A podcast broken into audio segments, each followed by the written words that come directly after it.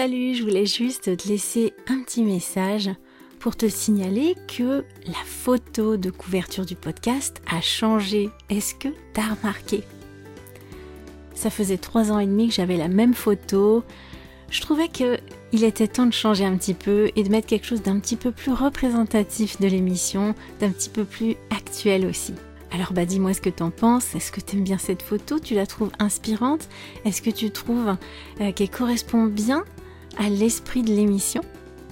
En tout cas, sois pas surpris si tu vois que la photo a changé, maintenant c'est celle-là que tu verras associée au podcast The French Instinct. En tout cas, le contenu, lui, il reste le même, il n'y a rien qui a changé, c'est juste l'image de couverture que je voulais un petit peu plus inspirante.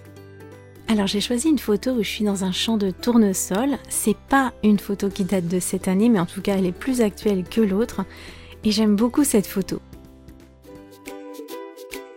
J'étais en voiture dans la campagne près de chez moi et puis tout à coup j'ai vu un champ de tournesol sur le bord de la route. Et je me suis dit faut absolument que je m'arrête et que je prenne des photos, j'en ai profité pour faire un petit selfie. Alors les tournesols, en ce moment, il y en a qui sont fleuris d'ailleurs, alors qu'on est en novembre, c'est un petit peu exceptionnel aussi, d'habitude c'est plutôt septembre, à la limite octobre. Je me rappelle que ce jour-là, il faisait pas très beau, Il y avait du vent, d'ailleurs ça se voit peut-être un petit peu dans mes cheveux, il y avait pas de soleil, mais les tournesols, eux, ils semblaient illuminer le paysage.